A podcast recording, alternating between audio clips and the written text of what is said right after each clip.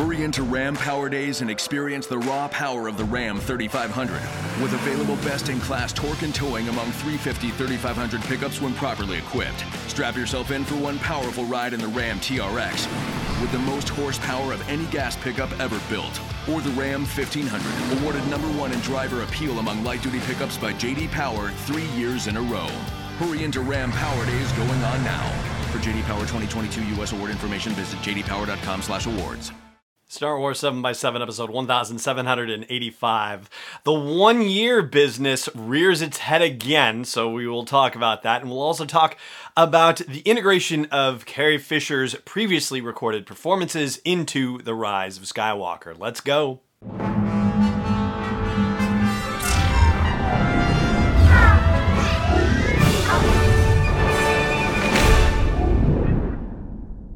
Hey, Rebel Rouser. I'm Allen Voivod, and this is Star Wars 7 by 7 Thank you so much for joining me for this episode. And before we begin, I want to give a quick shout out to the one, the only, the incomparable Brainstormer Lonnie. And if you're not somebody who's listened to the show for a while, then you may not be familiar with the name, but that is my wife, my business partner, my good time gal in this whole crazy adventure called life. And I am so incredibly grateful to her for so many reasons. It happens to be her birthday today. And so, happy birthday, my dear love. And thank you so much for making so many things about this life possible and always wonderful. All right, let's talk about this whole one year business, okay? So, in case you need the refresher, last year, Empire magazine reported that John Boyega had said it was a year in universe in between the events of The Last Jedi and The Rise of Skywalker.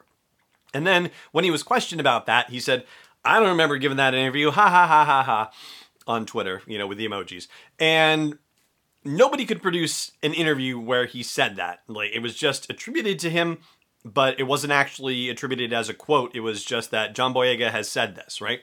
So, not exactly official. And then later, there was another media outlet, escaping me now, that suggested that J.J. Abrams had said it was one year in between the events of The Last Jedi and The Rise of Skywalker. And this was before Star Wars Celebration. And yeah, again, no interview that actually says this is it, this is where he said it. So who knows? And even at Celebration, they would not commit to a year. They just said some period of time has passed or some time has passed. And that's all that they were willing to say.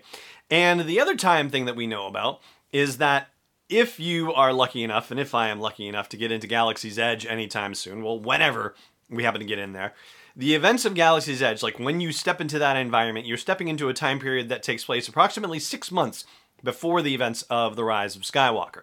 But how much time has passed between The Last Jedi and what you encounter in Galaxy's Edge? Eh, yeah, don't know.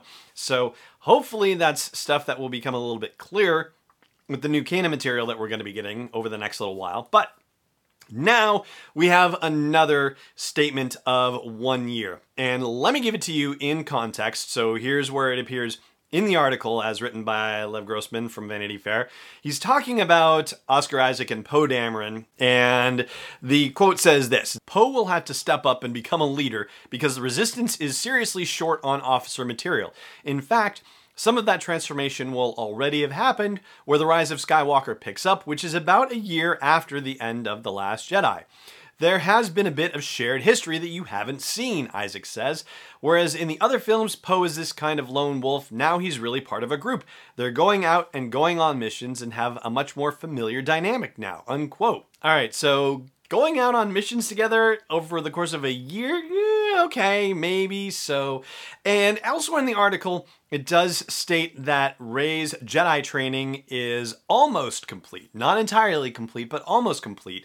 And the way it's written, it talks about how you know, she's been studying with all of the books that she took from Ahch-To and the Force Tree Library. But, you know, that is written in a way that, you know, it's hard to tell whether somebody said, hey, Lev, this is the deal. She's almost complete with her training because of the books or whatever. But, you know, there's there's so much that is not in the interview and so much that you know you go oh where is this all coming from Ugh, ah just one year still just doesn't feel right to me i don't know i would love to hear what you think about this whether you think it's at all plausible that it's just one year in between the events of these movies. So wherever you happen to catch this episode, if there's a comment section, then drop one there and let me know what you think. And if not, then by all means check in at home base for the show, which is sw7x7.com. And just look for the post for this episode. All right, I'm going to take a quick break. And then when I come back, we'll talk Carrie Fisher and her integration into scenes in The Rise of Skywalker. So stay tuned for that. Hey there. If you're enjoying all the coverage that I'm bringing you from Star Wars Celebration and what I do every single day for you at Star Wars 7x7, I hope you'll consider putting something in the tip jar at patreon.com slash SW7x7. $1, $327, 501 or more. Honestly, every little bit helps and every little bit is just as exciting as every other little bit. Please consider supporting me in the work of delivering Star Wars stories and interviews to you on a daily basis at patreon.com slash SW7x7. Welcome back. All right, so in one of the side articles that I happen to mention by Joanna Robinson, one of the side articles talked about Billie Lourd actually being in scenes with Carrie Fisher in The Rise of Skywalker. And this is just mind blowing. It really is. But as far as how they were actually able to do this, well, all we've known so far is that there were elements from The Force Awakens and seemingly from The Last Jedi as well, where there's cutting room floor stuff with Carrie Fisher.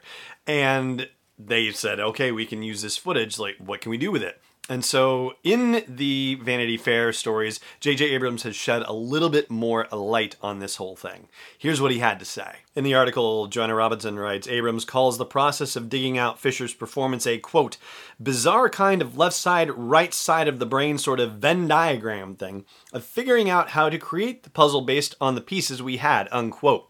The Rise of Skywalker team wrote scenes around the existing Fisher footage and shot other angles, matched lighting, and put together a finished product, quote, as if we were doing a reshoot and doing someone's side, which happens all the time, unquote. Now, Robinson's article also does a check on the digital recreation of Carrie Fisher as Princess Leia in Rogue One, and saying that that wasn't so well received, which, you know, uh, I don't know if that's a completely accurate characterization necessarily of it, but um, there's also, you know, talk about the decision to not recast her and to not create her digitally for episode 9 and that this was the way that it was going to be done.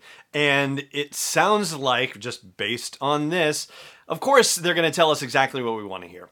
You know, that's kind of a given anyway, to some degree, right? But this is exactly what you would want to hear. This is exactly how you would hope that they are going to describe the process of bringing Carrie Fisher and her final performance into the Rise of Skywalker. This is exactly how you would hope it would be.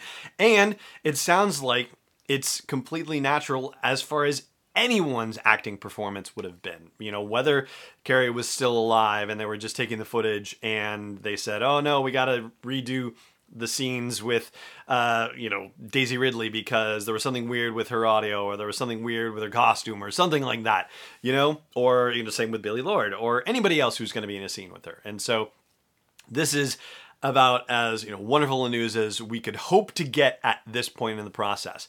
And I will say that it was definitely no accident, I think, that when they published photos for the Vanity Fair article, one of the photos is of John Williams conducting one of the um, you know one of the pieces for the Rise of Skywalker score, and as you may or may not know, they often you know show the film in the background or show scenes in the background for what they're actually orchestrating against. And the photo in the Vanity Fair story is of John Williams and the orchestra, and on screen is Carrie Fisher in some you know very verdant green background.